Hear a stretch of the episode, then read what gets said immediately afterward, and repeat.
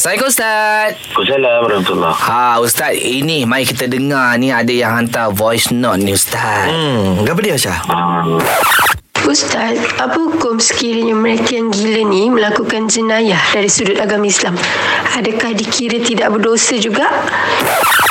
Suara siapa dah tu? Ah, ah, gana tu Ustaz. Ah, kira berdosa ke Ustaz kalau macam orang yang gila ni melakukan jenayah ni. Dia gila Ustaz. Macam mana tu Ustaz? Okey, agak-agaknya gila jenis apa tu ya? Mm. Gila ni banyak jenis kan? uh, kalau kata gila main game, gila baca kata itu gila yang waras ya. Ada yang gila sungguh, ya. Ada yang gila-gila, ada yang uh, apa bukan apa gila yang yang negatif baik. Yang maksud dari sini ialah gila yang orang terhilang kewarasan akal.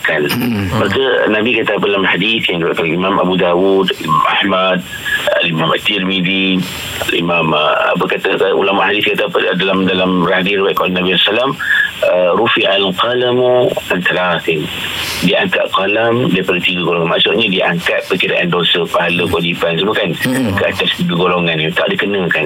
Eh, tak di, dianggap berdosa kalau dia buat الرسول صلى الله عليه وسلم عن المجنون حتى يفيق. حتى يعقل الحديث. Diangkat uh, perkiraan dosa pahala ni kewajipan ni ke atas siapa orang gila. Sehinggalah dia waras balik. Oh. Jadi waras kalau sampai ke mati dia tidak waras kan?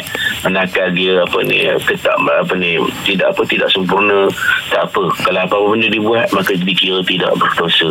Oh. cuma ni kita sebagai ahli keluarga lah kalau kita tahu eh, bahawa dia ni agresif sikit kan? Kita kena kawal lah. Hmm, faham. kalau patut kita kurung dia kita kurung supaya jangan dia apa kena tahu pelakuan agresif, dia dia menyebabkan mudarat pada orang lain jadi kita cegah awal-awal kalau patut makan ubat ah, pasti kena makan ubat Hmm. supaya apa dapat mengelak pun satu tadi ah, ah, apa men- menyekat daripada ah, anak benih lagi kata orang daripada tunas betul. lagi tidak berlaku apa ni jenayah ataupun benda mudarat Hmm, janganlah orang macam tu. tidak.